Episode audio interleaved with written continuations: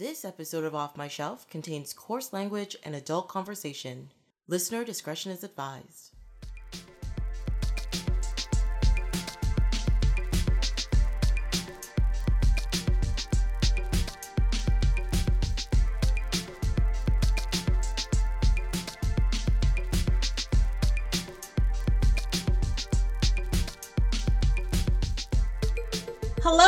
My name is Tracy James, and welcome to Off My Shelf, a podcast about movies that are well off my shelf, where we go through my DVDs and talk about the movies in my collection.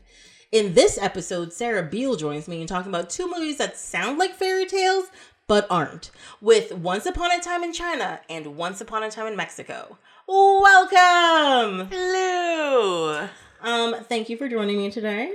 I'm excited to be here. Um, just let you know, she's here in person, and this is only like the second episode I've done in person in like three years. I think I was excited. also the last one in person. Were you as well? yeah. Oh my god, this is crazy. Um, so things are apparently getting back to quote unquote normal. New normal. A new normal, yes. I accept new normal. It's fine. Because then we could just choose how we want to do this and where we want to do this. We have the technology. It's amazing. We can rebuild it. We can make it better. if you get that, you're old. Just letting you know. It's fine. Um, so I don't even know where to start with these movies because Did you I- say the titles yet? I did. Okay. I did. I called them fairy tales, but they're not. Um, with Once Upon a Time, Once Upon a Time in China, and Once Upon a Time in Mexico, which surprise. It's surprising to me that I have two movies that technically have practically the same title. I mean, they're on different sides of the world, but you know what I'm talking about. When I was looking up these movies initially, there was a lots of Once Upon a Times. Like there's Once Upon a Time TV show. Yes. There was Once Upon a Time Shanghai. Yeah, I never even heard of that one. Really? There was lots of Once Upon a Times. Okay. I guess I didn't actually have to look it up, so it's fine. Um. Oh, that reminds me. I should probably have like the IMDb open so we can talk about like the actors and stuff. Because I'm not gonna remember that stuff. That's just crazy. this is why we have the internet, people. It wasn't for giving like good knowledge to people. It was to give like cheesy trivia to people. That's the that's the only knowledge that we really need. I still exclusively use the internet for hacking the planet. Hack the planet! oh, that's right. There's also Once Upon a Time in Hollywood. How could I forget about that one? That's a big deal. it's a Tarantino. There's also in the West, in America, in Wonderland. There's also Once Upon a Forest. I don't know what that means. It's fine. Um, but I'll tell you, China does not show up very high on that list. It didn't. It. I had to borrow this one from Tracy because I couldn't find it anywhere else. Not even to stream it anywhere. Or like, I think I could purchase it on the Cineplex app for five dollars, but Yeah, don't do that. no. Mm-mm. I didn't. Yeah. I have already, or actually, no, I think these two are movies that I inherited from my brother, to be honest. Um, but I haven't rewatched them since he's given them to me. So it's been like, I'm gonna make myself sound really old, like 20 years. Like it's been a long time since I've watched either of these movies. And I think I told you, Sarah, that when I gave them to you, I'm like, here's three things I remember of all of these movies. I'm like, the first one, Jet Li's in it.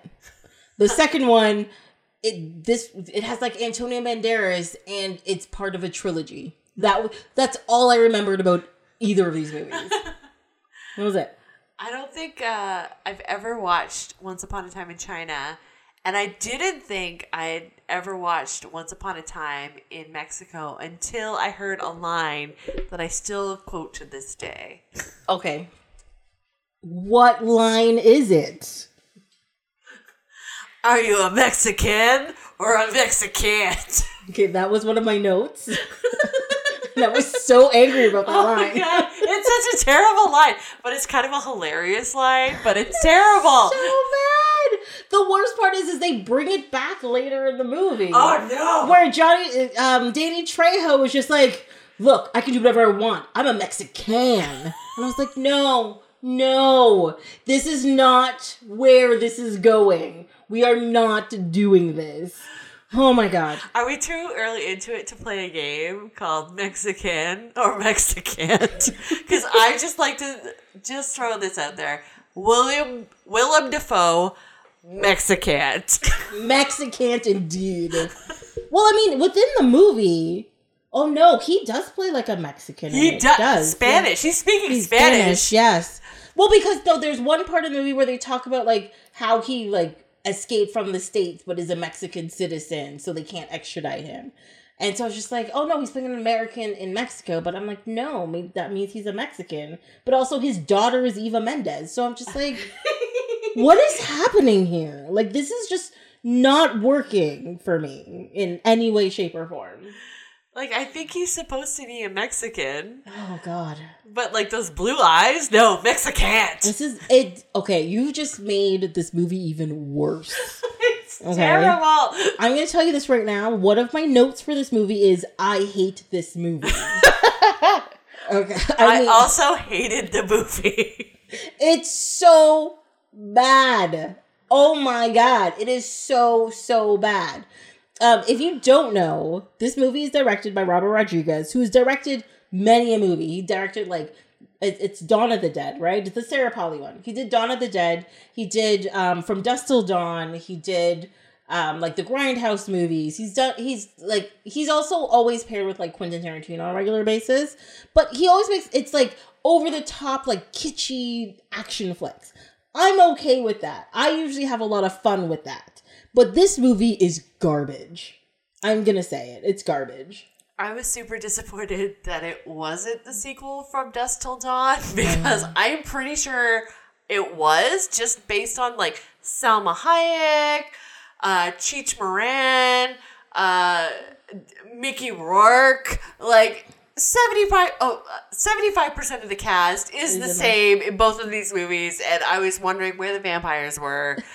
Um, you get to the end, you're like, where the fuck are the vampires? where are the vampires? Oh my! I think vampires would have just like made this better. Like, just if they just came out of nowhere, just like blanketed the earth, and suddenly there were vampires, I'd have been like, okay, now this makes sense. I would have watched that movie. Yes, yes. But the movie as it is, I can see So why I never watched it again. It's just horrendous. I don't think I've ever seen anything other than this movie as in this trilogy or mm-hmm. whatever. So it also made zero sense to me. The story is completely nonsense. Okay, so if you don't know, this is the third movie in the El Mariachi series. So the first movie is El Mariachi, second movie is Desperado, and then there's this movie. Antonio Banderas plays El Mariachi, who is a he he's a mariachi band guy essentially. Like he plays like his, his cool Spanish guitar and like sings and whatever. But he's also an assassin and he goes around like killing people. And then he meets Salma Hayek and they fall in love. And there's like there's all action sequences where they're trying to like kill them and all this kind of stuff. And my memory of the the one I remember is Desperado. And my memories of it is that it's like it's weird, but it's cool, and like the action is like over the top, but a lot of fun and all that kind of stuff. And it's also direct. They're also directed by Robert Rodriguez, which is fine. Um, and my whole thing was like, I was gonna watch this one, and if I liked it, I'll be like, oh, maybe I'll, you know, rewatch Desperado. And then I watch this, I'm just like, if I rewatch Desperado, it's probably just gonna ruin everything. I'm just gonna leave it as a pleasant memory and just walk away. Um, because this movie just, I don't know, sucked everything out of my soul, and I, I just couldn't do it. I couldn't do it. I think it was the explosive scenes that it was just like explosion and then like also was Salma Hayek's like did she only exist in like flashbacks because she was dead in this movie? According to this movie, yes. That was so disappointing because she's on the freaking cover of the movie and she's only exists as a ghost. It's just mm-hmm. This movie did not pass the Bechdel test. It's not even. It's not even a ghost. It's just like something that haunts his mind. a flashback. Mm-hmm. And like, oh, so disappointing. Of hit of her. Well, technically, it was all of them. Like it was him, her, and their daughter getting gunned down in the street, and he survives, but Salma Hayek and his daughter die. and she's wearing like terrible like midriff outfits. Like she's exposing so much skin. Yeah. Salma And, like, Hayek a- can't exist in a fully uh, functional outfit. It's only very revealing. Yeah. But sh- yet she's a highly deadly assassin. Yeah, she's got knives that she throws. You know, I mean that was a, that was part of the like the story Cheech Marin was telling. Uh, he's like he's like yeah, everything you know is just like um, what's the word for it? It's just uh, not hyperbole. That's not what he says. He's like it's it's just like a little extra, you know. People put a little flavor on these stories. So like the story like he was telling was a little ridiculous, like because they were talking about like an assassination attempt by El Mariachi, and he's like sitting there and he gets up and he's got his like gun uh guitar case, which he does have in the other movie. He does. He does. Um, so that's like a thing that he does, but but then Salma Hayek show and she like shows up and she like throws her knives and she like kills like four people with like a flick of her hand and but you know a midriff is out and like uh like an asymmetrical lined skirt with her espadrilles on it's a whole it's a whole sequence it's And a whole how is it that she's so freaking deadly without her child, but yet the moment she's holding her daughter's hand, she's like, "Oh, suddenly I forgot how to defend myself." Yeah. I don't have answers for you. again, maybe if I watched Desperado again, I'd be like, oh, that's how it is. But I probably also would have hated myself for watching Desperado again. You'd have to be pretty desperado to watch Desperado. Exactly. Exactly. And remember, we're not saying Despacito. That's a very different thing. okay. Um, the funny thing is that just kept like Despacito just kept popping into my head every time I said Desperado, and I'm just like, no, our culture has ruined my brain. This is not acceptable. I don't like it. It's a real problem, guys. It's a real problem. Um, but I hate I hate this movie. Yeah, this movie sucks.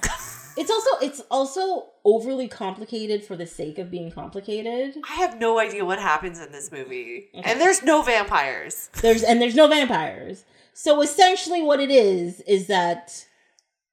So oh yeah, we haven't even talked about Johnny Depp yet. Ew. Ew. Johnny Depp, who's also on the cover, isn't even like the big bad in the movie. He's just annoying. He's it's just- stupid. Oh my god, it's so fucking stupid. Um, but he's the one who kind of like sets a lot of it in motion, I suppose, in some way. I don't even know why he's there. If he wasn't in this movie, the movie would still equally be a shitty. Like, agreed. he doesn't add anything to the story. I don't know why he's there. If anything, he has very questionable scenes with a child, which I do not like and am very uncomfortable by. he who put who he swears at and puts in a lot of danger. Yeah, he makes him hold a gun. Mm-hmm. And yeah, he also tries to talk this child into shooting somebody in the face. And Yes. like, I don't want to kill people. This is all in Spanish that you can't actually like whatever. But and then the kid's like hands him back his gun, and then he lies the kid on the floor and was like, Tell me where to aim. And the kid's like, to the left, and then he shoots some dude in the head. So yay. And I, I don't know what the purpose of that scene was for either. Like, I don't know how that moved the story forward in any regard. I have no idea. Also, is it like Julio Iglesias' son in the movie? Yes. Yes. yes. Enrique? Enrique Iglesias. Yes. He is also Pre mole remo- removal. Removal. so true. Oh my god. Um, I love the fact that they they sh- when you first like he randomly comes in like the end of the movie because because Antonio Banderas goes back to a mariachi place and meets up with him, and I'm like, were you in the other movie? Which I'm not gonna find out because I'm not gonna watch it. Um, and so then it's just very, and he's just like, "Where's where's my guitar case?" And he's like, "I never thought you'd come for this case." And he's like, "Yeah, I will." And I'm like, I, "Are we supposed to know who you are? Like, what is happening?" Who I are don't Why are know. you here? I don't know. Also, like Cheech Marin, like none of the characters are explained why they are there. I know for a fact Cheech does show up in the other movies. Okay, that's good. yeah. Except he dies in this one. Yes, yes, because I like think at the beginning too, I was so disappointed. yeah, I thought he'd be like coming back more often, but no, no. I was here for and for some reason, Johnny Depp does an anal cavity, even though he already found what he was looking for somewhere else in the oh. body. And I was like, why is, why is this necessary? and mind you, Cheech Marin was already dead, and then he does the anal cavity search. So Oh. I don't know. Is that necrophilia? Yes. Yes. Okay. So again, I don't know what's going on with that. I don't. I don't. There's so many questionable choices. There's questionable choices and just general questions that I'm never going to answer and I'm never going to be able to answer. Um, I also have very few notes on this movie, as Sarah can see on my screen right now. Um, one of them I was like, "Yay, Clash of the Titans lunchbox." he also gives a second lunchbox with money in it, but I couldn't see what was on it. and I was very upset about it. I was just like, "What?" And I rewound it like a, like two times. Like, I can't see what that is. What is it? it's fine. I'll get over it. Because okay. he only wants ten thousand dollars. Yeah. Yeah, because nobody's gonna kill you over ten thousand dollars. I'm like, I, I mean, Johnny was going to kill him over ten thousand dollars. oh my god. Okay, okay. You have brought up something I have questions about, which is a The fake that, arm. the fake arm. Okay, okay. This man has a fake arm that is covered in maroon cloth to match his maroon jacket for some reason. Sure. And then at the end of the movie, while this man is blinded, like his eyes have literally been removed from his head, and he's wearing sunglasses, somehow he manages to attach this arm to his body, but it is covered now in black cloth that matches his outfit perfectly, which he just randomly put on because he's blind. How does that work? I, I was just so distracted by his giant cannabis leaf on his buckle belt buckle. Oh my God. that I'm like, oh, is that really what he chose to Mm-hmm. wear? But Michael, so okay, so everybody in town knows about his character, it seems, and he's about town. But he, every time you see him, his hair is different, or he's got like a different mustache, and you're just like, are you, like, are you different personas? Are these different? Like, are you trying to hide from somebody, but everybody seems to know who you are? What are you doing? Why is this what we're I have doing? no idea what his role is in this movie or how he relates to any of the other characters. Yeah. I don't I really I don't know. I know that he randomly kills people and that he's unreliable and that like he's just an agent of chaos. Essentially, yes. But So- he's apparently like with the CIA, I think. Is he? I don't know that. I don't know for sure. I know think he's not a vampire. He's not a vampire. Um, he's not a. What are the servants of the vampires called? I forget what they're called. I don't know. Sire? No. Or maybe I'm They're thinking. About, sired. maybe I'm but- thinking about Blade. Maybe that's a different Oh, yeah. thing. Yeah. It's fine. Um, but yeah, no vampire involved with with him whatsoever.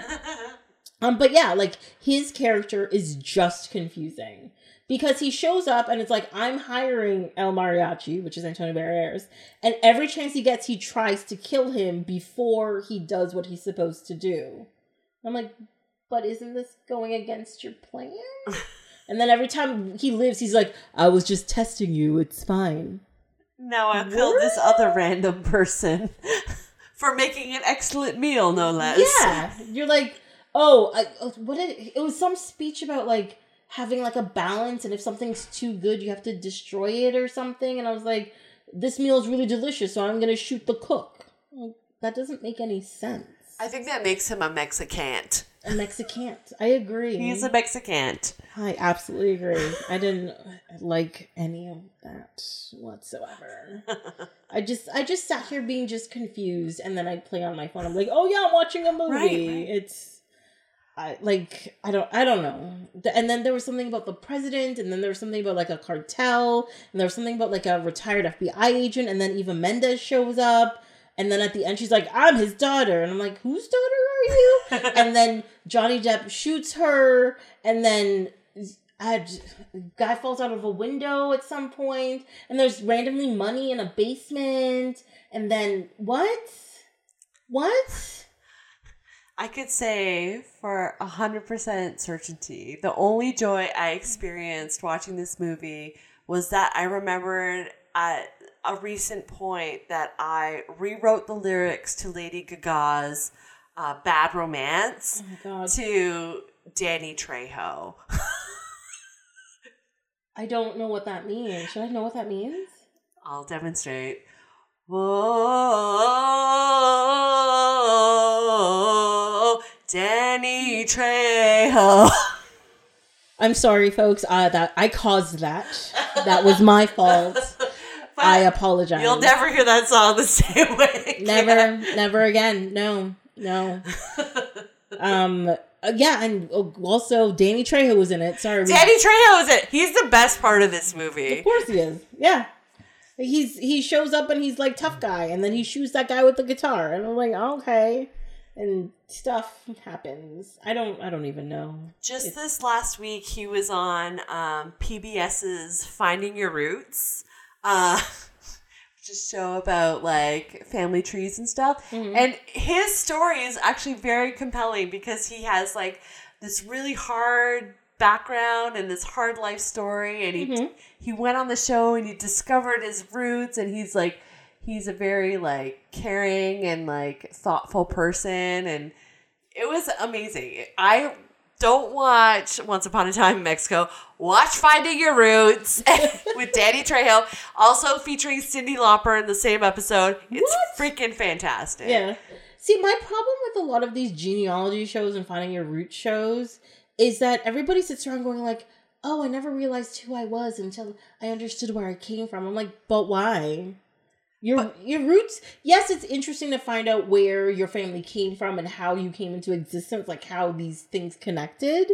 Sure, but it you at this, at a certain point you know who you are. You don't need somebody to tell you that you're related to Abraham Lincoln to be like, "Oh, now I understand myself." Like, no. It was really interesting for him though because he came from a a background that like didn't offer much opportunity outside of organized crime and construction and well, for him, like he and was, toxic machismo, which he says. And so, like, he Mm-hmm. said if he had the perception of like the knowledge of like where his family came from, like, you can imagine different avenues for yourself. And I Mm. was like, that's true, right? Like, if you knew that you're, you, he had a cattle farming background, like, you could pursue this as a, as a feasible future for yourself. Yeah, but that's a background. Like the family you're born into, like your immediate family you're born into, that is the impression of the world that you have. That's true. So if he's born, even if you had like four ancestors ago, they were like the richest people on earth, but then they went bankrupt and now you're in like a gutter. You're you're born in the gutter. Them being rich back in the day doesn't have anything to do with you at that. But point. even to know that, like, you know what, you can pursue agriculture mm-hmm. or like it's just a different worldview, right? But like it's so much more open than what you've been exposed to. But that's the thing. He is one of the people who did find those different avenues because Yeah. growing up, he was in jail. He was. was part of gangs. He got tattooed head to toe. He didn't get into acting until his 30s, no, 40s.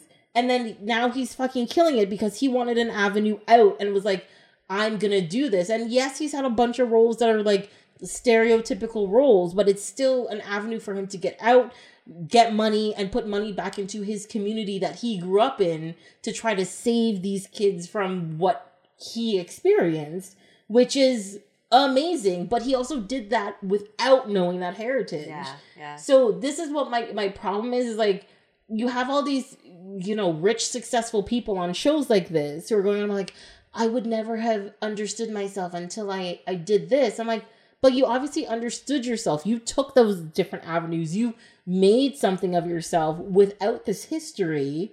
Even if your history is great, it doesn't make you who you are. It just informs you of your past. I just think people put too much emphasis on that history, is I think what I'm getting at. And they're just like, I'm never gonna make anything if I don't know where I came from. I'm like, that's a fucking lie. Uh, it's just I think it was a it was a great episode. Like it was it's just inspirational. it was it was inspirational because like it's cool to hear about his story and like where he comes from and how he, he even entered acting because I don't know about you but I feel like a lot of like when you watch late night it's like Oh yeah, I went to like this really prestigious like acting school and my family's super rich and my mom is like super rich and that's how I got to be an actor. Or Like it's like I grew up in LA and then my friend was an actor and then I went with them to an audition and then they're like, "Hey, does your friend want to do it?" And I was like, "Yeah." And then I became an actor and it's like, "Really?" no, but this is super cool for him. Like he was in jail for 10 years and he was a legit like had real life experiences and like Mhm. and I think it's it is inspirational. I know, I do agree with you. I think Danny Trejo's story is one of the few stories about the um the the US justice system that goes against the, what usually happens because usually what happens is like people get out of jail. They can't get jobs. They can't they can't integrate back in society because they've been in jail already. But the whole point of jail is to rehab you. And for him it made him realize he needed to do something else. He did rehab. He couldn't he couldn't get a regular job and then he made something great about himself. And i think that dude before this show don't get me wrong i think this show is fine. Watch the show if you want i'm just being a jerk about it because i find you know like you'll have like tom hanks on there or like like you know, like, again, you get that whole like, oh well, like I grew up here and I'm all fancy and stuff, and but now I know I was like related to Thomas Jefferson and I understand where my greatness comes from. I'm like, go fuck yourself. I think maybe that's what my problem is because I've seen too many of those ones. Um, but no, I agree with you. Like Johnny Tre- like Danny Trejo's story is a great story.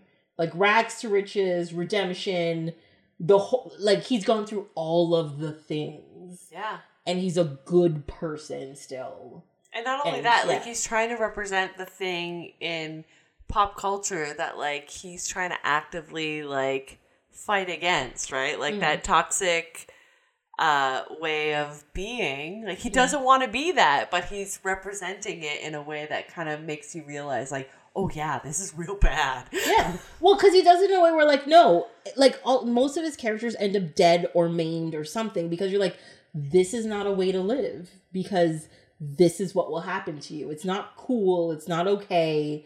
It's horrible. And you're going to die. That's it.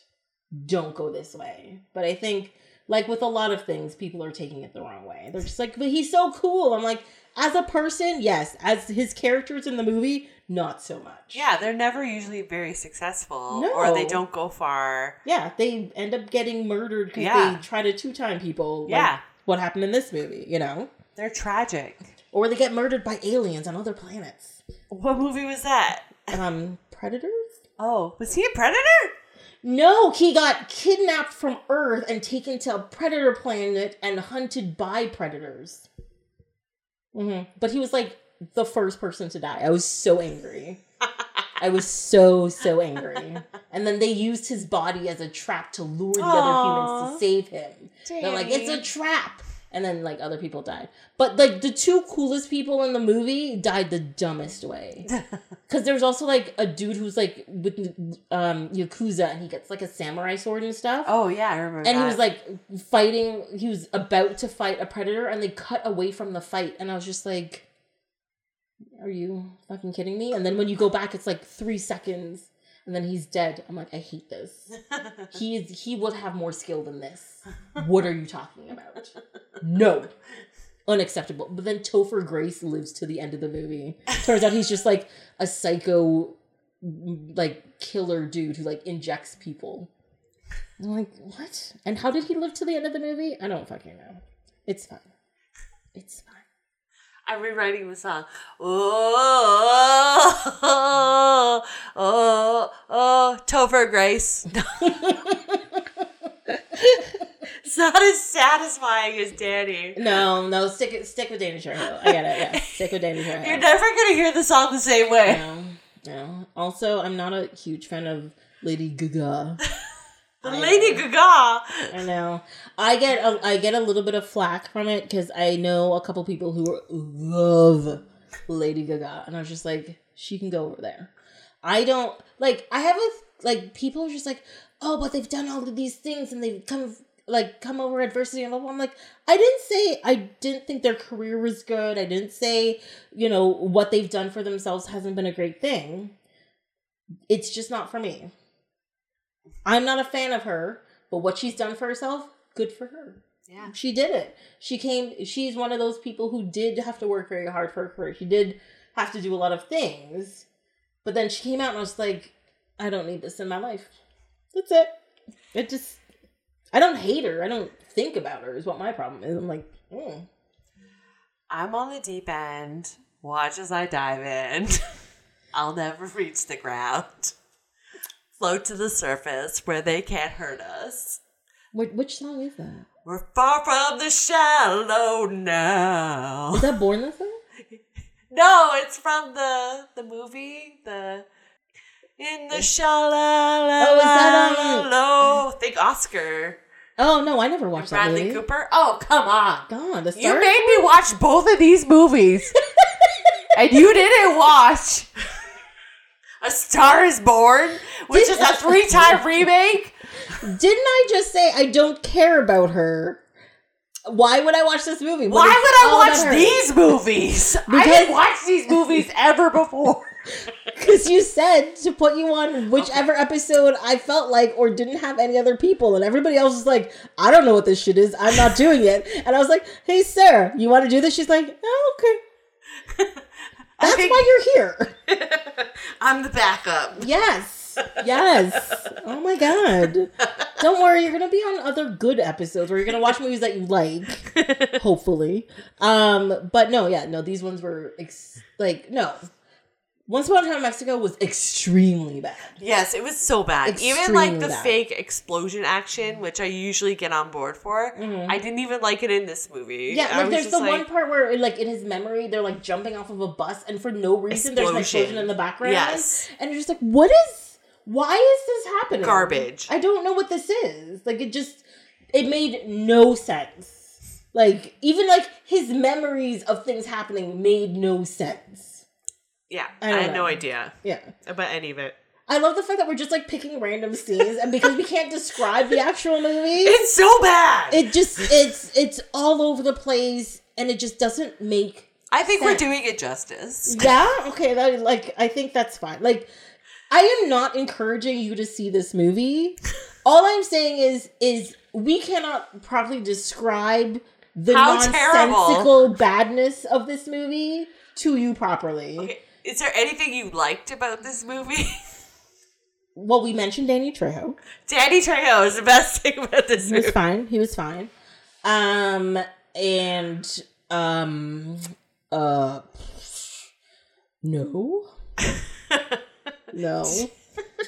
like I just Did you like Mickey Rourke's dog? I mean, it was a cute. It was a cute little chihuahua. Yeah, just- those are the two things I liked about this movie. That's. I mean, I got. I. I literally am sitting here trying to think of like, what did I like about this movie? And my notes aren't helping because they're all negative things. um, and I really can't think of anything that I actually liked about this movie. It's just it's. Oh, you know what I liked about this movie?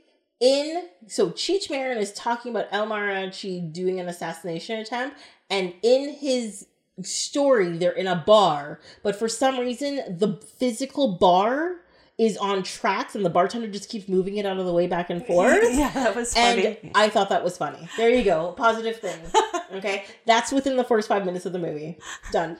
okay, I have one note. Okay. uh, that I said I like. I like Antonio Banderas' hair because Oh yeah, no, it works. Yeah. it's like it's like uh, a Rachel haircut, but like a couple years after the peak Rachel haircut time. Time. So I like. I think it's kind of vintage. yeah. Well, it did come out. When did Friends stop? Because this came out in two thousand three. When did Friends stop? I feel like peak Rachel hair would have been like late nineties or early early 2000s? aughts. Yeah. So this would have been a couple years after that. Oh yeah. Oh yeah. Friends like nineteen ninety four mm. to two thousand and four. So yeah, they definitely would have been past peak past Rachel hair. peak Rachel Yeah. hair, and I feel like it was kind of a throwback because like you could definitely see the layers. Oh, Oh, also, yeah. also the one thing I did like, but it's also super cheesy. Like there's just like a bunch of like Antonio Banderas has like arms fully extended and shooting. And then going in circles, which I feel like is like a little boy's dream Mhm. for what a shootout should look like. But in in actuality and practicality, you should never have a shootout like that because you would instantly be dead. Well, generally having a shootout would mean you'd probably get hurt and shot because Right. in real life the bad guys don't have that bad of a name. Right, right. Uh, and if you're like in the middle of a courtyard and bad guys are like surrounding you and you're just shooting in a circle, you're gonna get hit by something. but I like the fantasy that like he Mm-hmm. still gets to Salma Hayek dies, and even though she's the most deadliest woman alive, but he gets to live for having these badass gunshots. Yes. Like I don't I don't understand. Agreed. I I mean I get it. I get it. Like my my thing was his uh, like what do you call like accomplices or the rest of his band or whatever that show up at the end that it includes Enrique Iglesias. For some reason, he has a he has a guitar case that is a flamethrower, but the other Oh, he has, guy. a, he has a gun, a, a guitar gun. Remember at the beginning? Oh yes, Antonio Banderas has a guitar gun. That's actually a thing that is in the other movies. Like that. That's like his thing. That like that. Was, that's his whole thing. So Antonio Banderas has a guitar gun. Uh, Enrique Iglesias has a gun case that has a flamethrower that comes out the front of it. Now the other dude has a bomb that you can set and you put the case down and remote control it to blow up somewhere else. This is the technology we're working with in this movie. I love it. Pre Mission Impossible. Pre Mission Impossible. Is it? Is it? I mean, not the TV show. We're Not the TV like, show. The movies. Missions. yeah, no, no. This is after Mission Impossible. That first Mission Impossible came out in 1996. okay. It's been a while. It's been a while. so yeah, it's definitely not holding up by action moving standards. Not Like, at this all. is In any way, like- shape, or form. This is definitely B D list action movie because Mhm. we have high expectations. Like even in like some I remember just laughing about how farcical some of the action sequences are in this because like we've at this point realistic if we had watched this when it came out and I don't know if I did uh like we'd already seen the matrix like we have high expectations like Yeah. we expect big things and this is not trying to hit that bar No, it's it's not in any way. Like it, the bar is so low in this movie because even like even if you think about like Michael Bay movies and how outlandish some of those action sequences are, like we've we've seen Bad Boys, right? I think no, the Transformers wouldn't have come out yet. Transformers came out after, right? I don't know. Um, but like no, like think about like Michael Bay movies, how ridiculous some of the action sequences are, and but at this point in time, we've seen those Michael Bay movies, and even that ridiculous action lives up way better than this ridiculous Yeah, action, yeah. right? It's just it's just not working, and I know Robert Rodriguez is known for his like outlandish, you know, big things. That's what he does. And this is just it's just bad.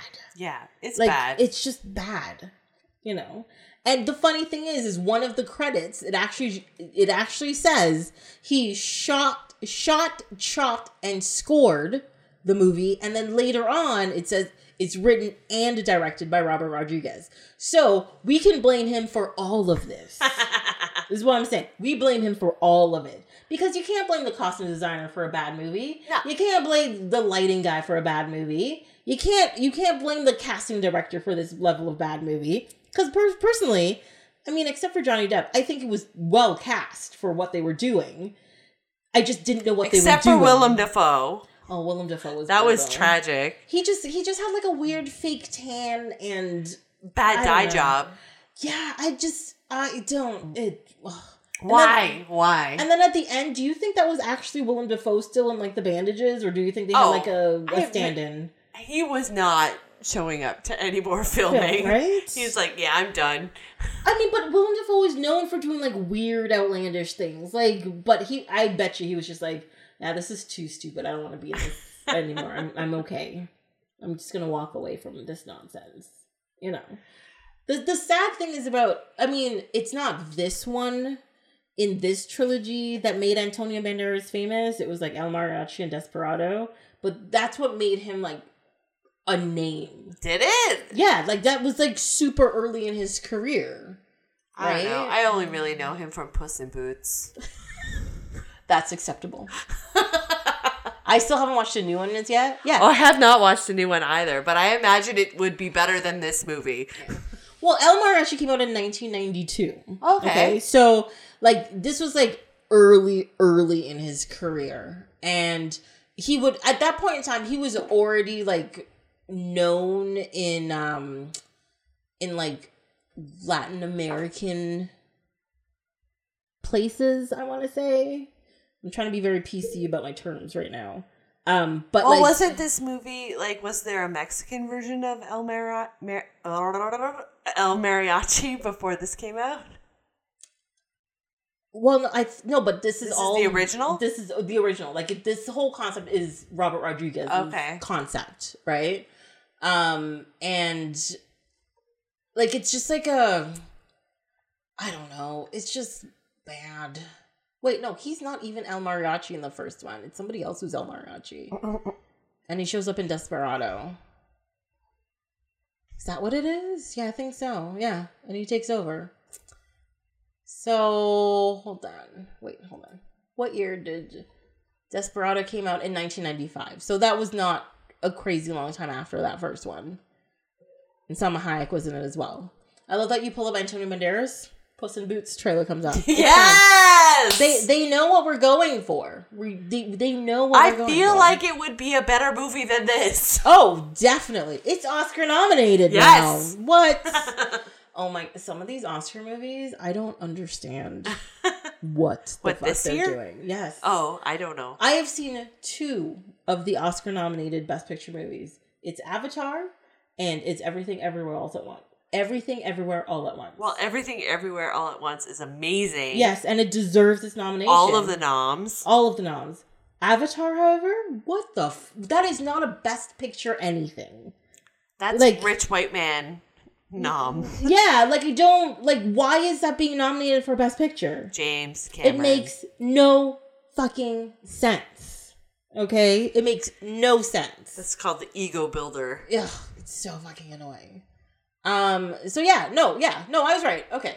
So like before Desperado, yeah, it's just all like Spanish language stuff that he was in.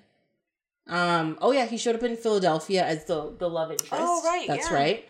Um. And then of course it's like Interview with the Vampire. and Yes. Everything. And then Desperado came out, and Vampires. That's why I have the association. Yes, another reason. Yeah. Um, but yeah, I remember seeing.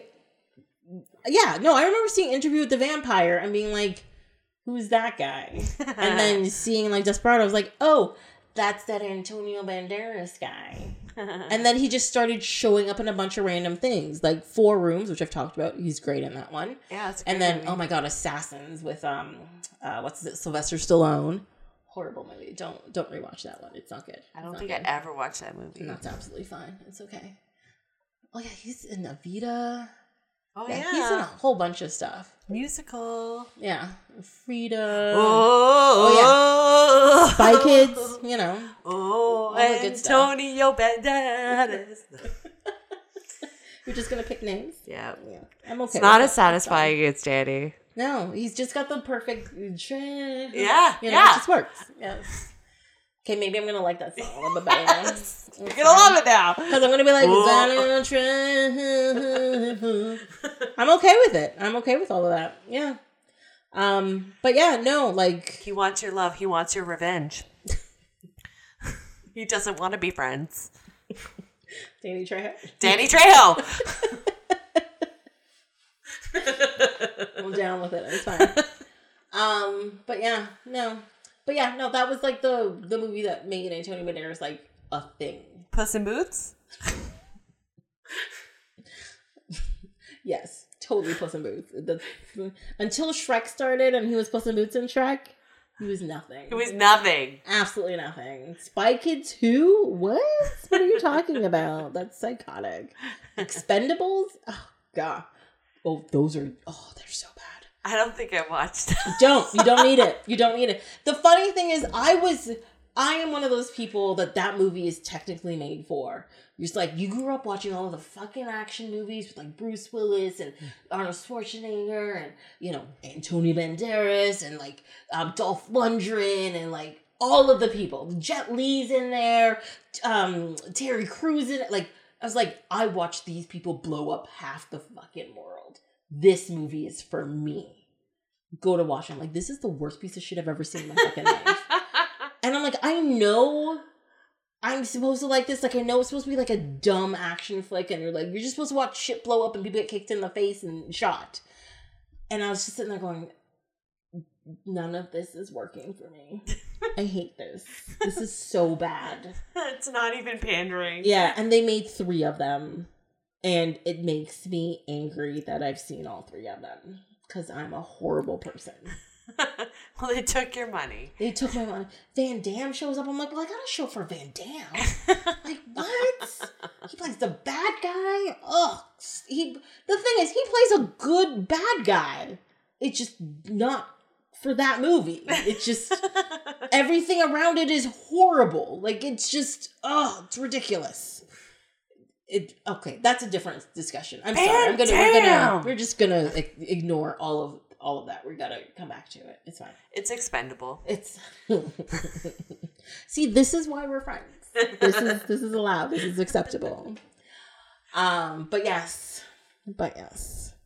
Uh, what were we talking about? Oh yes, piece of shit. Um, yeah. Don't I? I think people understand how we feel about this movie. Yeah, we don't like this movie. I don't like this movie at all. It's just bad in every way and should just be burned. And I should take it off my shelf or throw it out of my box. Whatever. I'm you do. also really happy, unhappy about Salma's outfit choices mm-hmm. because, like, what the hell, man? Like, she can't wear like a proper outfit in the. She's just all leg and midriff in this movie, Yes. and heaving bosoms. Like, The funny thing, there's literally only two women in this movie, and Eva- one is in a memory, and then randomly Eva Mendes, and she's surrounded by a bunch of dudes and shooting people, and we don't know why. She does a Eva does a bunch of hair flips though. Like she does. Oh, and she has a really. Uh, there was one thing that made me extra angry in this movie is when she's in an elevator and the the camera is like shooting up at her and it's just like the most awful angle to show her boobs and I was like fuck you whoever decided that angle was appropriate to show Eva and I was just like you're just diminishing her so much. You don't care that she's a talented actor. I was so angry at that. According to the credits, it's Robert Rodriguez. Ugh, Uh, so yes. fuck you Robert.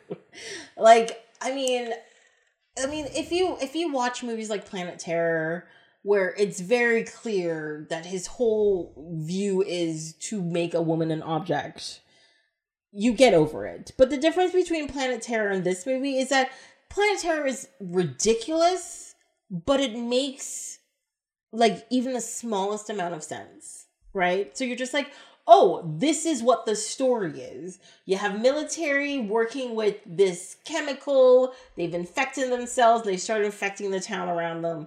They have to be stopped. And she gets her leg cut off. And instead of going to the hospital, they attach a machine gun to it and she shoots zombies. We get it. That is the story. It's super camp Yeah, it's super camp. It's super cheesy. You know, dude tries to rape her and his dick falls off. Horrible and everything. But at least his dick falls off. He gets what he deserves. Fine. But we understand what that movie is. But but this movie is like 90% men who aren't being objectified at all Mm-hmm. and then like the the 2% of the time that women are on screen they're just being objectified to all hell and you're just like what the hell like this is so disparaging from the It's rest of the movie. and obvious. like Antonio Banderas isn't being objective. He's not getting crotch shots. Yeah. Like Johnny He Depp. doesn't even take off his shirt. No, he's a fucking musician. He could have like he could show some nip. Yes. I'm like, you're supposed to be like the sexy, the sexy Latin man who's you know exotic and erotic, and he walks around and he plays like they show close up of his face while he's playing like the guitar, and he's like, you know, and you're just like, Enrique Iglesias isn't as sexy in this whole film Mm-hmm. as the two seconds a lady is on screen. And I'm like, as I would be insulted if I were him personally. yeah, I'm like, I'm prettier than Salma Hayek. Yes. What the fuck is happening? Look how beautiful I am. Jeez. Do you know who my dad is? Mm, my dad is Julio. this is gonna make me sound so old, but when Enrique Iglesias first like came out and was like getting famous for like hero and all that kind of stuff, somebody was just like, "Oh my god!" Like they refer to him like he's a cuss word. Like, what do you mean? It's like they just go around calling him like the son of Julio, and I'm like, yeah, that does sound like a swear. Like that sounds like an insult. You son of Julio, you got away from me. It, like it really does. Um, like I mean, so he's made an effort. So now he's like Enrique Iglesias. Everybody knows it, but at first you're like, oh no, it's, it's the son of. Julio. You're like, yes, yes. I always remember that. I don't know why, but I always thought that was hilarious. Son- every time I see him, I'm like, ooh, it's the son of Julio. No, it's hilarious.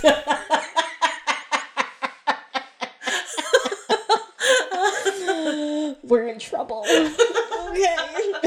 the next the next episode is a very special AED eyes recording of off my shelf. I don't know what that means. It's basically like equity, diversity, inclusion. Gotcha. So on our episode last week, um, we made some comments that some people found disparaging, and we'd like to address it today and learn how to come together as a community. That was my I'm giving a speech voice. You're welcome.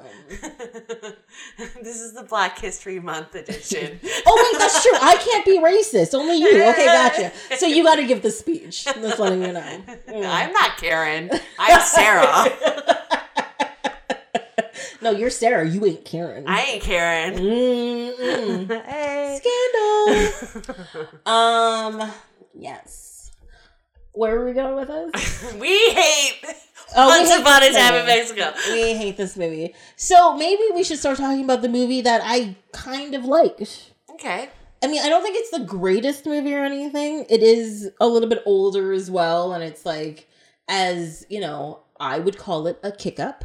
Um, but it made more sense, and I didn't hate all of it. Yeah, I agree. Mm-hmm. I support that. Yeah, Once Upon a Time in China. Um, this is the first movie I saw Jet Li in, and if you don't know who Jet Li is, uh, you're crazy. Uh, he does kung fu things and stuff in movies. Yeah. Um, and Proficient martial artist. There you go. Uh, he was in movies like Romeo Must Die, Lethal Weapon Four. Um, why is my oh Expendables Three? Oh, you know, it's fun. I really should know more about this because I've definitely seen a lot more Jet Li movies. Oh, he's been than in that. so many things. so many things, so many things. Um, but yeah, it's you. You know what's really funny about this movie? This movie reminds me of another movie we talked about, which is The Last Samurai. Except there was no white savior in it, Yeah. and I was okay with that. There were white people in it though, But they, weren't white saviors. No, and they weren't main characters. No. Mm-mm. But it, it was definitely like similar about like colonialism and I feel like it was a similar kind of time period maybe. Yeah. Well, because it, it's about like you know the white people coming to China and trying to change the culture. And the British people, yeah. yeah. Well, yeah, the Americans and the British. Yeah. and them being like Chinese people need to be more like us, essentially. Right. And they're just like, no, we have a different way of doing things here. Why don't you do what we do? And then they were kind of like doing this weird s- sort of slavery thing as well, where they're like lying to the Chinese people, but like, come to America, you'll make lots of money. And then the one guy who's like a stowaway who comes back from America was like, no, it's horrible over there. They treat you like garbage. They kick you to the ground. You don't get any money. They you're you're not a real person when you get there. Um and he dies horribly. Um but but yeah, they're just like everything is horrible. Is that also the guy they called Bucktooth? No, no, that's a different guy. Okay. That's a different guy. No, Bucktooth. wh- Which one was Bucktooth? No, Bucktooth was one of like the people that was at his temple or whatever. Right, right. Yeah. No, this guy they they find he escapes from one like an Amer- the American ship that shows up. Oh, right. and he's like um he's all like disheveled and whatever and they and he becomes one of the people in the temple that they're like taking care of after like that one guy like goes crazy and like shoots a bunch of people and so they try to help him and then at the end he's with like the girl that they're trying to save and then they shoot him and then drag her off to be like raped by some captain right. it's you know apparently Aunt 13. aunt 30 she doesn't get a name She doesn't get a name. her name is aunt 13 and i, I think like, she's the only woman in the movie, also. Yes, that's not like a. No, there's that white lady in the beginning who tries to put out a Oh, fire Joanne. boiling water for some reason. You know, oh th- no, the thing that makes that scene horrible is that so they they bring back like a camera and they're gonna take a picture and then the flash goes off too hard because it was essentially like gunpowder on like a thing that they set on fire, and it literally it well Jet Li saves like his friend, but there's like a bird in a cage. And then this white woman is just like, let me pour boiling water on this bird that's on fire. I'm like, you're not making dinner. What the fuck do you think this is? Like the thing she reaches for was like a boiling kettle. Like what the fuck is wrong with you? Anyways, but that scene made me really angry. But then we never see her again, so it's fine. it's okay. yeah, get out of here, Joanne. Joanne. Ugh. Yeah. Um. But yeah, what did you? Any other thoughts about this movie? I don't, I don't It's know. great action sequences. Like it has like so many fight sequences, Mm-hmm. It like does. so many cool tricks. I don't know if you have a favorite action sequence, but I have a favorite. It's uh Jet Li is definitely fighting in it, and there's something about like someone like rolls down his body. And it's like there's like a bunch of signs everywhere, but like somebody manages to land on him and then like rolls down his. It's just so cool. Like Oh wait, is that the, is that in the, the, sh- the when they're doing the street and like Yes. the guy's like taking down all the signs or whatever and then falls in front of him? yes, yes, yes. I know what you're talking about. There's yeah, so no. many cool like fight scenes and fight sequences and like really cool choreography or cinematography or whatever you want to call it. Like Mm-hmm. they obviously thought about the fight sequences in this movie. It wasn't just like random explosion, jump. Like Yes. it was very thoughtful and very cool. That was the most I don't know. That was my favorite Mm-hmm. Yeah, part of the movie. and like they they played really well with like the environment around them. Yes. and and like they didn't just grab things to just like block people like they used the thing in the sequence so like there's a scene with like ladders and they like end up on the ladder and like one guy's on one side one guy's on the other side but then they like lean over to each other and then they're like in a pyramid in the middle and they're like going around in like a circle on it and stuff like cool. so like they use the space and use the things in the space so everything there is there There's like a, a, log. Remember, there's like a cool log. Like, like they're like kicking it at each other, but they keep ducking around, Around it, it. and they Mhm. kick it towards each other, and like it's like the the log is like another character in the fight scene because it's like another element that could drastically impact how the fight plays out. Oh, yeah. but it's cool. Yeah. yeah they do some really great things in there that's just amazing um again this makes me wonder why once upon a time in mexico was ever made um but yeah like this movie came out in 1991 um relatively small budget and they do some amazing things with it There was like three or four more made, like Once Upon a Time. I I don't think I've watched any of the other ones. but- no i definitely haven't Yeah. no um but i i enjoyed i actually was like this is the movie i was regretting like like worried about watching compared to once upon a time in mexico because i was just like you know it's, it's subtitled and like it's an older movie and especially when things are from overseas they like they tend to have different ways of like telling the stories so sometimes i find it hard to stick with the story when it's not even that I think the story needs to be predictable. It just needs to be done in a way that is like palatable to me. Yeah. Um, so I was worried it wouldn't be that level of of palatable, you know. Yeah. Um, and then but I watched it. I was just like, no, this is perfectly good. It's fine. Sorry, I giggled because my cat decided that it was time for me to play with him. but yes, it's okay. I think it has like a lot of that like um like if you watch something like Kung Fu Hustle, like you could obviously see this uh Once Upon a Time in China was informing something like Kung Fu Hustle because like there's comedy built into the scenes and like there's like levity and it's not as serious as like other action movies, but like but the action scenes are very serious. Like they don't like it's not comical. Like it's not trying to be Three Stooges, but Mhm. like uh it's I don't know. It's it's enjoyable to watch and still funny. Like there's comedy in it and there's engagement and excitement, but it's not a comedy. It's an action No, movie. It's an.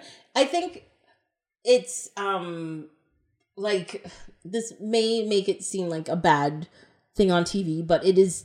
It's situational comedy. Like like there's there's a scene where a boss locks his lackey outside because a gang is coming to fight him and he's like well you're gonna fight him. And he's like and the gang shows up and he's like um yeah so i'm i was just about to go buy some i think buy some cabbage or something he says and they're like no we're we're here to fight you. We're, you're the one i'm supposed to fight. He's like no no that guy's not going to be here for 10 minutes. What are you talking about? So it's like it's funny in that way like the guy is trying to talk himself out of this situation but it's not like i'm to tell a joke now No, it's no. not it's not Yeah. like that in any way yeah or yeah, nobody's getting like poked in the eye or like on this like injured in a silly way. It's like no, no, no. The fighting is serious, still deadly, Mm-hmm. but you're not gonna die immediately. no exactly exactly right getting i mean getting punched in the face in a certain way yes you will die immediately but like you're gonna get punched in the face it's gonna hurt like, just be prepared for that aspect of it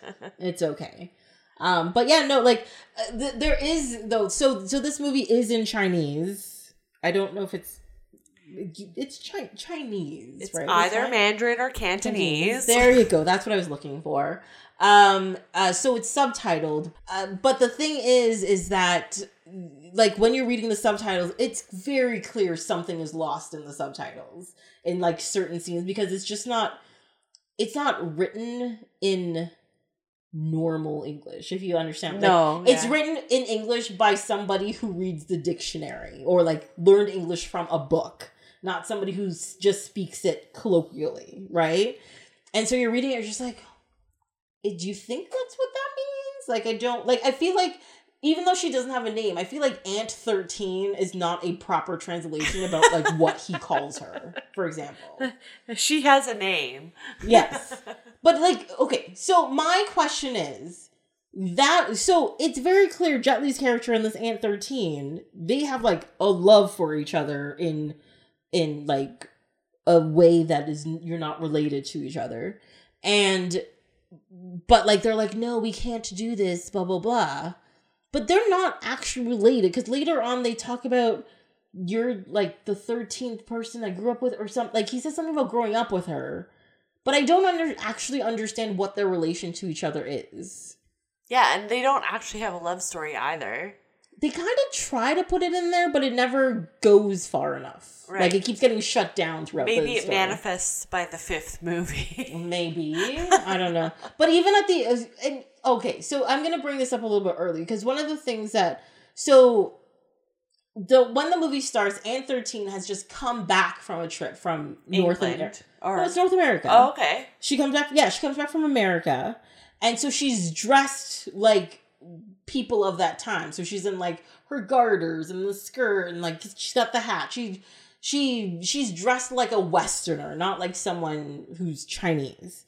And he she wants to um fit him measure him for like a suit like a western suit. And at one point he says i will not wear a western suit until china is recognized and every other chinese man is wearing a western suit. That's what he says. And then by the end of the movie so like the whole thing is that he is fighting against this colonization and the misuse of his chinese people throughout it and then of course there's a corrupt gang who's trying to help the americans and british get the chinese people and you know get like hookers and all this kind of stuff sorry Sex workers. sex workers i should say i apologize um to go to America and all this kind of stuff. So he's he's abusing his his fellow man essentially. Um and so at the end of the movie he like he stops at least one part of it. But then he comes back out. He doesn't he doesn't even like they don't even talk about it, but he comes back out in this like western suit to get a picture taken with this Aunt 13 who's in her western garb as well. And I'm just like what does this mean? Like, I don't, and that's the last scene of the movie. And I'm like, I don't understand why he would do this, if you know what I mean. Like, Yeah. like, What his motivations are. yeah, you know, because, because to me, his original motivations were justified and he should never wear the suit.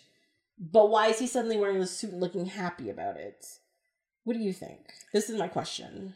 So I have to say, much of the story about this movie was lost on me. Like I don't know what was really happening. Oh uh, no, I actually like again like throughout the movie it was like three different stories and then at the end they kind of came together. So I sort of got it um on like a baseline. This is what I mean by like I think some stuff was lost in translation because some things just don't add up in a certain way, but by the end of the movie I was like, "Oh, this is what they meant by this." That's how I felt about it.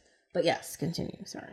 Yeah, I was. uh I'm a big question mark on what the story about this movie really is because, I, like, I understand there's kind of like three factions. So it's about colonialism. It's about local kind of a militia structure versus these traditional people that were I don't really know even why they were fighting. So I, I just know that there was tensions and fighting and they produced good action sequences. So Yes. I was here for the action sequences. I wasn't super aware of the love story. I was completely unaware of the story story. Oh, Uh, no, I get it. I get it. Don't worry. Yes. Mhm. So yeah, like I, I don't know. The story was kind of secondary to the action for me. Like the action sequences alone, so good. Like Yeah, I didn't well need anything else. And like uh there's like cool like I'm sure they were kind of making cool historical references too, but I'm like, I didn't even really care about that so much. I was just like, yeah, it's a really good fight sequence. Yeah. No, I get it. No, that's and that is And Jet Li was amazing. Yeah. And uh and yeah, a lot of the actors were really good. So like I, I can't even really say for certain what happened in this movie or Mm-hmm. why this movie or what, what's going on. yeah. But um yeah, I Okay. So this is what I gleaned from watching the movie. Okay.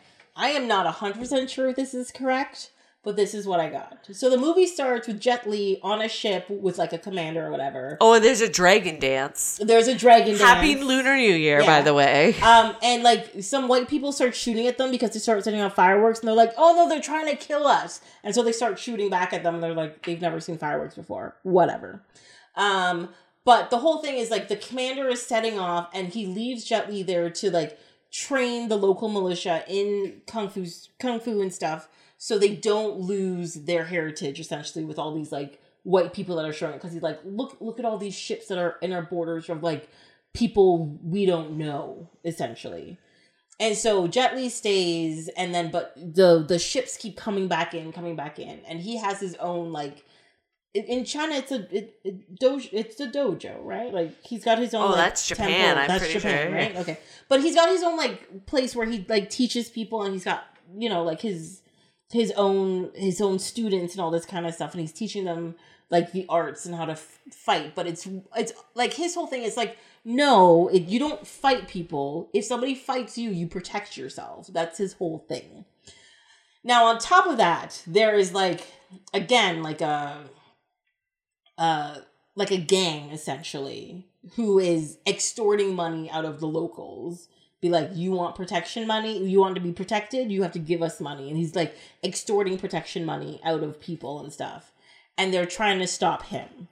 And then there's the the westerners that are showing up who are negotiating with like the i think they call him like the governor of the place. I don't think that's the right translation but they call him like the governor of the place.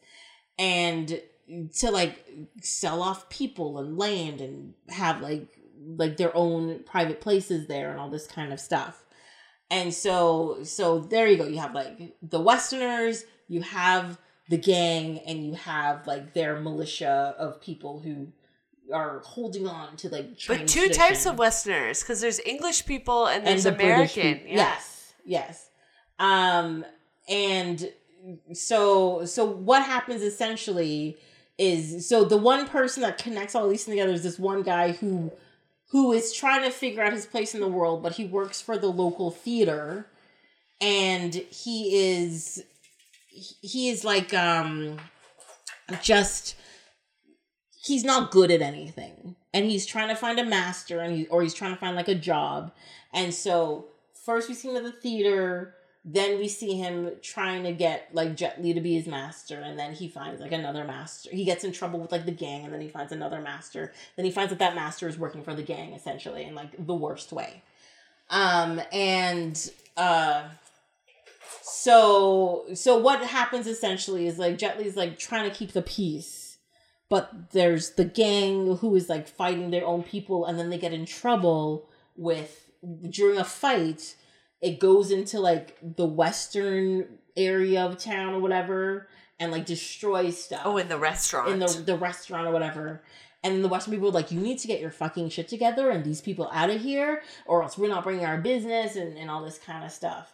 And then the gang's just like, look, we're gonna bring sex workers for the people to keep them in line, all this kind of stuff. So they start kidnapping women around town and, and all this kind of stuff. But the militia is the one who is having who they're like, oh, we're gonna arrest you if you keep doing stuff.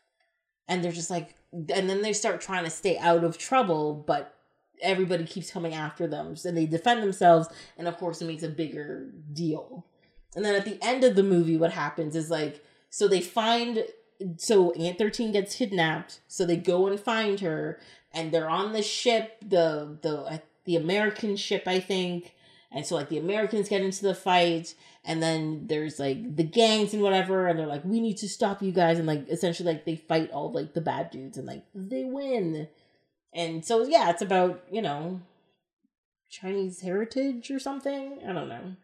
But about like keeping the peace and being who we are and not letting. But what about that other? There's like an uh another master guy that like shows up and like fights Jet Li too. Yeah, because he he is desperate for money because he wants to open his own school, right? But nobody because he has never beaten like a great master, nobody wants to give him money for it. But then he finds this gang, and this gang was like, if you beat him, we'll give you money to start your own school, and people will follow you, right?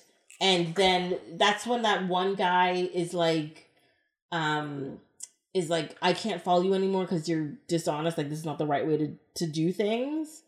Um, and then because he loses, he loses belief in that guy, essentially and then yeah so then that guy fights jet li and but he's fighting him for the wrong reasons he's fighting him for money not for like honor or whatever right I mean, if you're fighting for anything, are you fighting for anything? that's the real question. That's the real question you know? Um but yeah no they make the westerners like absolute barbarians which i think is great Oh yeah, there's like some weird Russian guy that it's like, Yeah. yeah, get him out here. yeah and they are so gun hungry Yeah, every time anything happens you're like just mow everybody Guns. down with your gun you're like Yeah. yeah, that sounds about right We're at the theater. Let's shoot everyone. Yeah. You're like, oh, two guys are fighting over there. Just murder everybody in front of us. It's fine. this whole audience, pow pow. Yeah, and they're just like, stop shooting. These are just random locals here to see theater, and there's two guys fighting in the corner. Why are you shooting everybody? it's a whole thing. Um, but that's what I got out of it. Um, I think you got end. more than I did. Okay, that's fine. But like I had, so one of my thing, uh, like a very serious question for a relatively unserious movie that I came up with, is that like so Eastern cultures are often um considered to be xenophobic, like Japanese and Chinese and stuff. But I was like, are they xenophobic or is it the fact that they they're so far east and all of those colonizers went east that way. They heard the stories of the horrible things that happened before they got there and was just like maybe we need to stop this before this happens. maybe that's what it is. It's not xenophobia. It's more just like you're bad people, and we know this. Well, I mean, I think it's interesting that it's trying to acknowledge a certain history and like complexity of colonialism. Yeah. I mean, that's pretty cool to hear it from a, a non Western perspective. I think Mhm. that's pretty cool. Even if it's just like a, well, it's not a Hollywood movie, but It's not no. Yeah. but yeah, it's like it definitely uh somebody's tale of their perspective of what they perceive to have happened in a certain period of time. Or I think it's trying to. Is it a fictionalized version? The same for Once Upon a Time in Mexico. Like, is this a fictionalized version of a story that we should be hearing, or is this just fiction? Once Upon a Time in Mexico is definitely just fiction.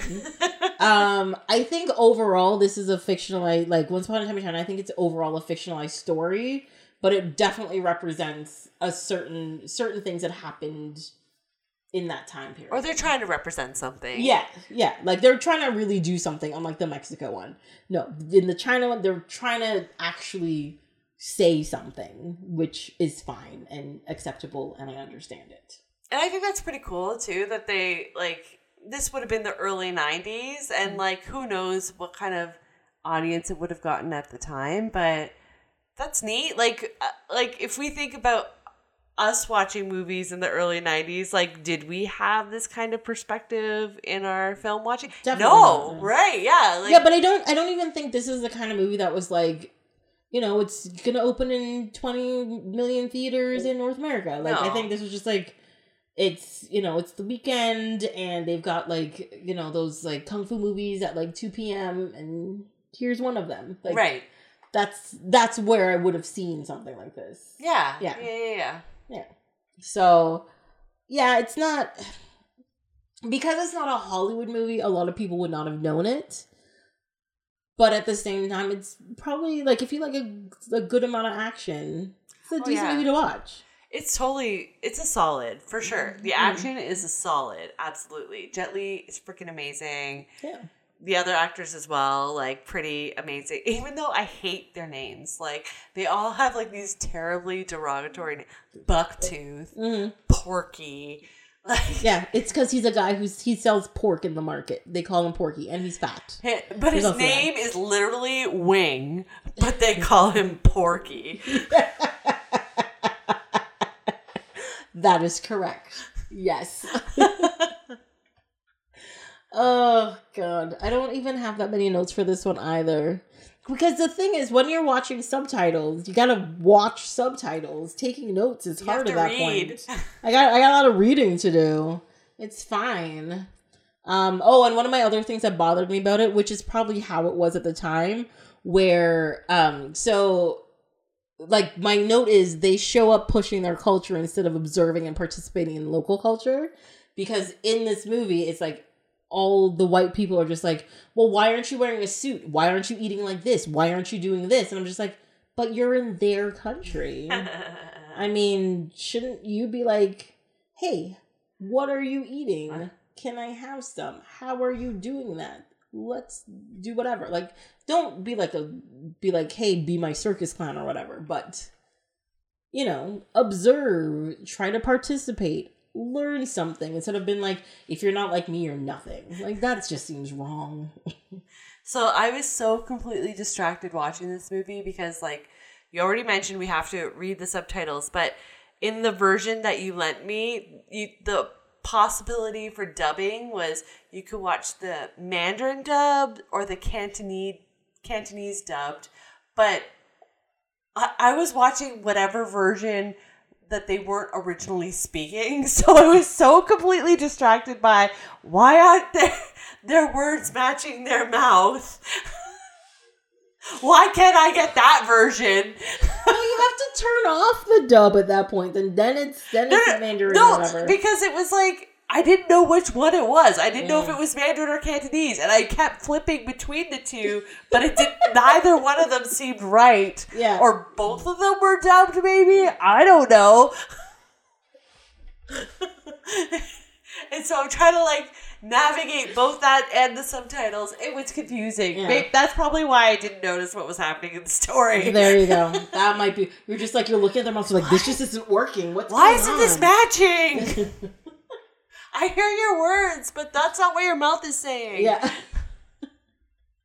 the funny thing in this movie, so you have a bunch of like, if you pay attention in, in whatever version you watch, the like British and Americans speak English in well, in this version of it, they're speaking English somehow. But if you look at their mouths, they're clearly speaking like Chinese or Cantonese or whatever.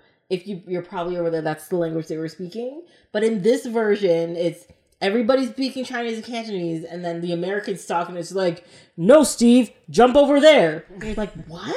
What? What is happening? That doesn't match your mouth either. What is going on? This is strange. They they chose what they chose.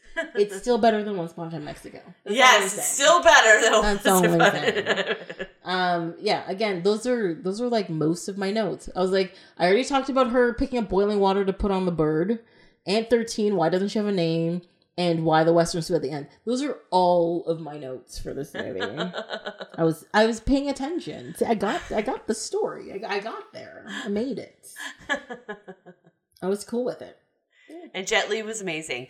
Except I was mm. really unhappy for his like makeup artist because like he had like obviously this is early in his career and he had some he had some like um skin issues, but his makeup artist didn't do him any favors. Mm-hmm. And I was just like looking at the blotches on his neck and I was like, "Oh, Jet Li, you deserve better than this." I hope you got some cream for that. I mean, later in his career, I'm sure he got a proper makeup artist. Yeah. But But that's what happens when you get a makeup artist on a budget. It happens. right, right. Um, but no, I I thought it was like, and it held up well. Like, Yeah, it was great. except for the fact that there's only one woman, and then at the end of the movie, of course, she's used as a prop to get raped to because that's how you say women. If if that's what's happening. to that us scene was super cringe. By the way, was when it was so like bad. he was undoing her top, and I was like, "Please don't do this. Yeah. Please stop." Yeah, because he like knocks her out. Like she's Yes. out. And then it's like, I'm still gonna do this to you. But the thing is, what I liked about before that happened is that she did not technically play the damsel in distress. no, She didn't sit back and was like, just let it happen to me. She was like, no, fighting. I'm going to try and stop this. So she like barricades the doors and holds out as long as possible. He still breaks in, and then he she like fights back, but then he knocks her out, and then that's when he overpowers her essentially because she literally is out cold.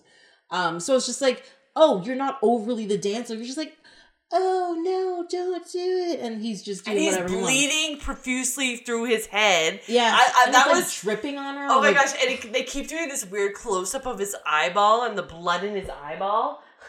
Yeah, and it's so because he also can't see, but he's still insistent on doing this. I was thing. like, if you were like manically bleeding through your forehead, would you be like, "Hey, gotta commit this rape right now"? Right? but I also think that was like, this is how bad this man is. Yeah, We're gonna show you how evil he is. Like this is how far it goes.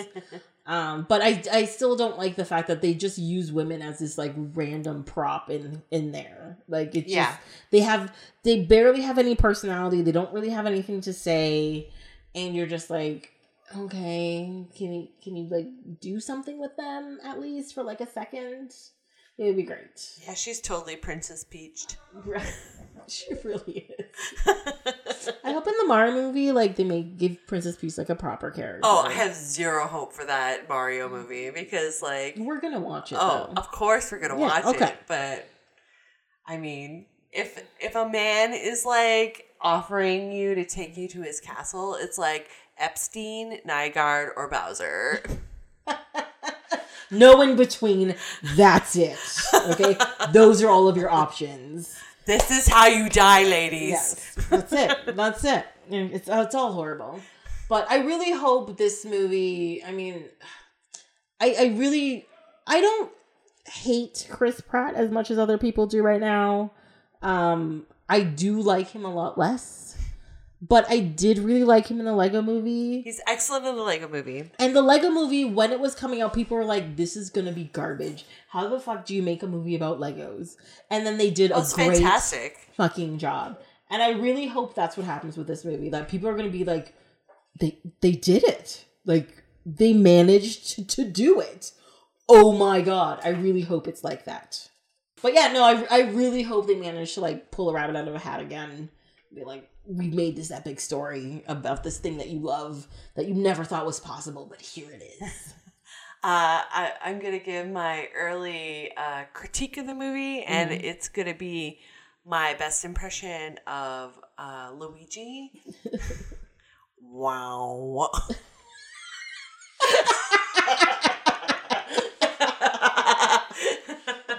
Wait, doesn't somebody actually do Luigi's voice in this movie? Like he he talks in this one, right? I don't know. That's what he sounds like in Haunt Luigi's Haunted Mansion. yeah. Wow.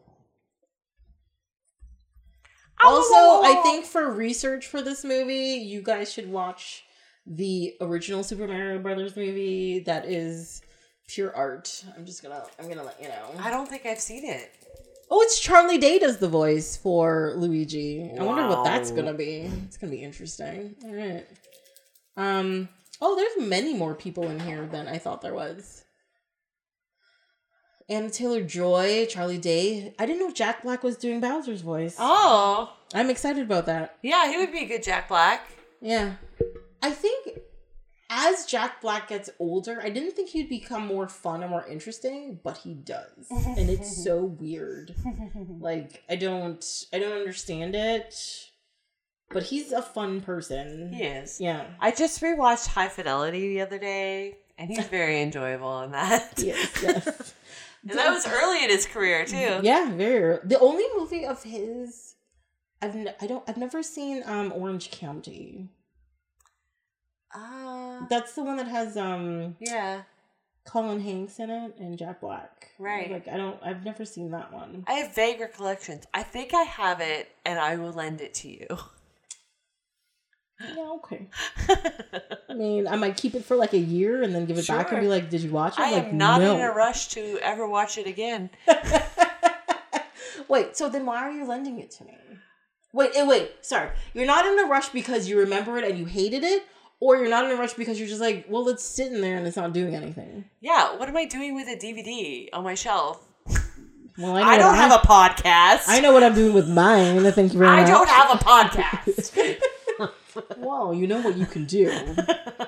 You're like, I have three movies. Here's my podcast. We're like, done. It's over. Every episode would just be doing covers of Lady Gaga to the main actors. Every episode is like four seconds long. Oh, Just random people's names in there. Love it. Jack Black. No, I gotta yeah, it's gotta be O names like Al Pacino. Oh, yeah. Mm, that's a good Al one in Pacino. I don't think I have any. Maybe Meet the Fockers. Uh, Robert De Niro. Oh, What's that was Robert De Niro in? No, it's Robert De Niro. that's Oh, The right. Right? uh, Yes. Taxi. That's isn't that also Robert De Niro? I don't know. I No. can't tell them apart. yeah, I can't tell them apart either. um, they're just like the guys who was in the like random gangster movies. Some white So- guy. I don't know. He's, he's a dude. It's fine. Um, yeah, I think the last movie I did with uh, Al Pacino. Is it Heat? Yeah, I think it's Al Pacino that's in Heat, and it's one of the few movies of his that I've actually watched because I'm not into like gangster movies. And I remember watching people who were like, "Oh my god, Al Pacino is such a good actor. He's so good at this and he's so good at that." I watched the movie. I'm like, he he's the worst actor in this whole fucking movie. like, why do people or why are people obsessed with this man? This is so bad. Also, Heat is considered one of like the best thrillers ever made, and I don't What? know why. It, it's so bad. Like, are we talking the like? I'm thinking Heat, like Sandra Bullock, Melissa McCarthy. okay, that's the Heat. Okay, sorry. Very different. Very different. Okay. That movie's excellent. It is. It's so. fu- The funny thing is, I know this difference because it was on TV like two days ago, and I watched the fuck out of it. It's so good. It's so good. It's all like buddy cop ladies style where yeah they make fun of each other but really they make fun of the skinny lady not the fat lady but then it's not really about like what you look like it's more about like your personality and it's just like they made each other better at the end and i was just like you guys are great and you're taking down the bad guys. It was hilarious. Boom. Yeah, Love so good. I like that Melissa McCarthy actually makes like women positive movies because like Spy is the same way. Yes. Because like they've previously done like you know comedy spy movies where like there's a fat guy in it and they just make fun of how Bumbling fat they are and they're well, they did that idiots. to um, Rebel Wilson in whatever spy movie she was with uh, Anne Hathaway. That movie was terrible. I can't even. remember I did not watch it. Oh my gosh, it was so devastating because I was hoping called- for It's called Scoundrels, isn't it? maybe Because yes. oh yeah, no, because that was like the female version of Dirty Rotten Scoundrels. Ah. And Rebel Wilson was supposed to be like the um Steve Martin character and like and uh But she's Anne just Hathaway was like making- self-deprecating humor the whole time. I'm like, this is not the rebel that I know. That's a lot. Because if you if you watch like Pitch Perfect and stuff, she's like, I call myself Fat Amy because I'm fat. My name is Amy, and But I she want. has confidence. she does have confidence in that. Yes, yeah.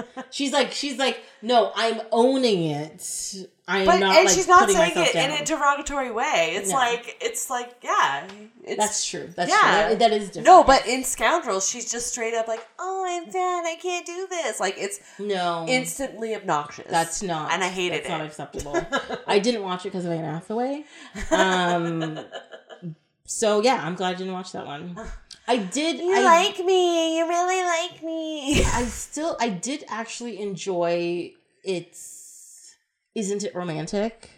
Actually, Oh, yeah, I that like one was that really too. cute. That Yeah, was really cute. I like that as well. Um, but yeah, I find with Rebel Wilson, there's like an on and off with her about like her style of humor because I find sometimes it's it's like it's like that Anne Hathaway one where you're just like like it's just like gross and like you're making fun of fat people like that's all you're doing and that's not acceptable. Then it's the other where it's just like so what if I'm fat? I'm the greatest person ever. I'm like that's how you're supposed to be. yes. Yes, that's okay. Agreed. Yeah, and the the thing I like about Melissa McCarthy movies though is that she never refers to her size in them Yeah. whatsoever. Why does it even need to be mentioned? Mentioned. And this is the thing, and that's what I like about those movies so much is that she's not. She's like she's like this part of my my of me doesn't actually matter.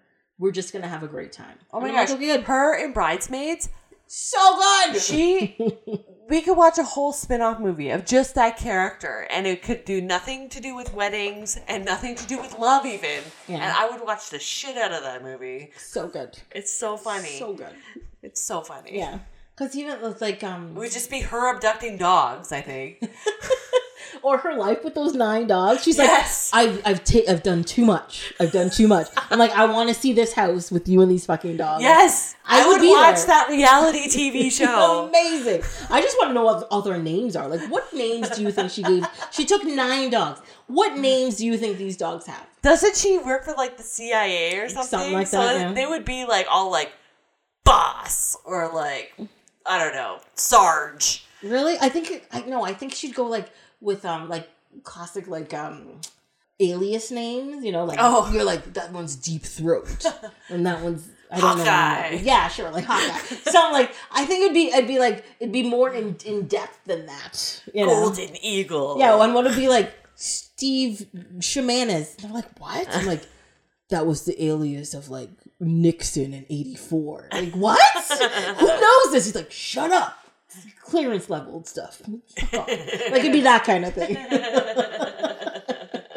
You'd recognize like eight of them. The last one, you'd be like, what, what name is that? What are you? What? I love it. We should write this movie Yes. and be like, hey, Melissa, Melissa. how's it going? Here's a movie script for you. You will love it. It'll be amazing. Yeah, I'd watch that movie. Yeah. I think it'd be good. I'd watch the hell out of that I'd watch the hell out of that. Yeah. Her being a spy is great. Hmm. I also watched that um it's the one with her and Octavia Spencer and they're like middle-aged women who happen to get like superpowers and become like superheroes. They don't make fun of their size. They only make fun of their, their age. They're like, you're an old lady, you can't beat us. And they're like, yeah, we can. And then beats up people. I don't think I watched that one. It's cute. It's not great, but What it's i- cute. What is it? Do you know? Um, that is a good question. Dearest Google, might I inquire? How are you doing today? Happy Friday. I might kindly request that you would tell me in quick succession. I've seen a surprising amount of her movies. Um, it is Thunder Force. Oh, okay. Same. They're in their superhero Oh yes, there It's on are. Netflix. I think there's like a weird number of fart jokes in this movie. There are. Yes, yes, I totally Yes. remember this Mhm. movie. Yeah. I think that's why I was like, yeah. I mean, I enjoyed the hell out of both of those people, but I Mhm. was just like, why so many fart jokes? I don't know either. I mean, I love fart jokes. I'm not disparaging fart jokes. I'm just saying, You need you need a, a well timed fart joke. right? Yes. You know. But yeah, it's fun. It's not great, but it's fun. I don't know. I also saw I also watched her super intelligence. Is. Thunder Force also a fart joke? oh my god, I never thought about that. We should have known. God, we should have known. Saw Super Intelligence, also not that great. I never watched The Kitchen. I should have watched The Kitchen. I don't think I watched that one. No, It's sort of because it's like the wives of like bad dudes and then they start doing stuff or whatever. So it's like pseudo serious. It's it actually is like a it's uh it's based on it's based on a true story kind of Oh. thing. Um so it's kind of serious. I think that's why I never got around to watching it. That's my thing. But also when I found out she'd been on like Gilmore Girls and Yeah, she was She Suki was- in Gilmore Girls. she was the lady in um Chef. Uh what's that show with that guy? And they it was literally just like it's two fat people falling in love and the, that was like the whole joke of the show. What was that show? I would not watch that show. yeah mike and molly. Um yeah no i never watched that show. And then when she showed up in bridesmaids and i was like that's the chick from mike and molly? Maybe mike and molly is funnier than this. And then i watched an episode and i was like no it's not. Nope. and then i just i'm like i'm gonna like her in the movies She's good I'm in okay. Gilmore Girls. I'm not gonna watch Gilmore Girls. I'm gonna tell you this right now. This is not a thing that's gonna happen. Mm-mm. That's fine. No, That's okay. I worked with a dude from Gilmore Girls. What's that guy's name? I don't remember that guy's name. Hold on. What's it? Where's the original? There it is. Her name was Suki St. James. Oh yeah. Maybe we're related. It's Oh. fine. I worked with Yanic Truesdale. Oh. Yes. People were very excited about that. And I was just like, I don't even know who he is. He's like, Was he the he on- concierge at the hotel? Yes. Yeah, I yes. remember him. Michel Girard. Yeah, He was very funny in the show. sure. I'm gonna. I'm. I didn't watch the show, so I'm just gonna take. Was he funny in real life? no. I, I was. I'm like, wait. Should I say you know no comment or should I just say no? I'm gonna just say no. and I think honestly, if somebody if somebody asks you a neg like a question like that and you say no comment, they're like, obviously it's a negative answer, Right. So there's no point saying anything else. Just it's fine. I'm gonna be. It's just so that you don't have like the sound bite about it. Right. People people understand. Oh yeah. get it. No, no, no. This show was written by the Sherman Palladinos, and I'm Mhm. sure they made him very funny. Yes, and he acted the shit out of it, and that's fine. But in person, like he was a he was a fine individual. Like he wasn't like the nicest person you've ever met in your life or anything. But there was nothing wrong with him. He wasn't rude. He wasn't mean. He wasn't anything. I didn't think he was funny. That that's it. That's all I got out of it. Done. That's fair. Yeah. Um yeah, that's my own Sean Gunn was in in Gilmore Girls? What? Oh my god. Alright. That's James Gunn's brother, and he's in like Guardians of the Galaxy and stuff. Oh. Yeah. Okay. See, this is where my nerd cred comes in. Thank you very much. Oh my god. It happens. It's, the my nerdness is different than your That's nerdness we in accept some that. in some It's called places. intersectionalism. is that what that's called? Yeah. I'm down with it. I'm down with it. Um, I'm okay with all of that. It makes me happy. Jared Padalecki was in this. Who's that? He's the supernatural guy. Oh yeah, he was totally. He was like one of the early boyfriends. Oh my god. He left. He left Gilmore Girls to do Supernatural. He did the right thing. Yeah, he did. Yes. I like the fact that he plays Dean in this, but was Sam in Supernatural. Yeah, yeah. So yeah. going from like Dean to Dean, that would have been hilarious. That would have been funny. Makes the dean list. I see what you did there. Okay. if you can't hear it, but the whole audience is laughing. laughing. Um, but yes. Okay. Um, I don't know. Do you have anything else to say about these movies? watch Once Upon a Time in China. Do not watch Once Upon a Time in Mexico. Agreed. Okay. I think I think the audience kind of gets it, but we just need to properly Definitively reiterate. Yes. Solidify. the comments. Yes. Yes. Yes. No Mexico, yay China. Wait, no, that sounds wrong. Yes. Um. Yeah. What Tune Sarah in said. for a very special episode of a DEI uh, Tracy talk during Black History Month. Yes, Black History Month is coming up next week. Yes, we're gonna do this. Thank you very much. I'm sorry, I'm not very PC sometimes. I can't. I don't do it. It's not on purpose. Most of the Sex workers, not prostitutes. Yes. Correct. No, I think I call them hookers, No, uh, which is even worse. you can only call people who do uh, uh, rug hooking hookers. or uh, crocheters, do they call themselves hookers? but they use like a little hook thing. I don't know if they call themselves hookers though. Oh, they don't call hook- I would call myself. a That's not That's what I did. PC. Okay, that's fine. Crocheters are not hookers. I'm sorry. it's different. Very different things. The needle arts are very specific. Why don't I understand these? It's pointed. No, I'm so horrible. God. Wrong with me? Oh my god. Well, that's it for this episode of Off My Shelf. Until next time, you can follow along on Instagram and Twitter at Oh My Shelf, or you can send an email to ohmyshelf at gmail.com. On the next episode, we'll be talking about Panic Room and Pauly Shore is Dead. Hope you'll be here to listen.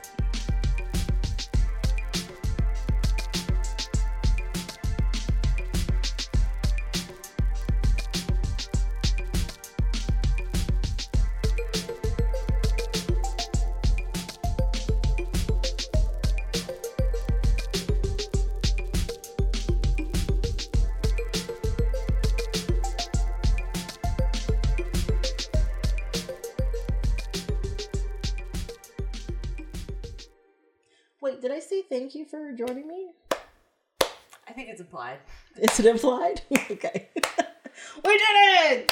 Ba-ba-ba.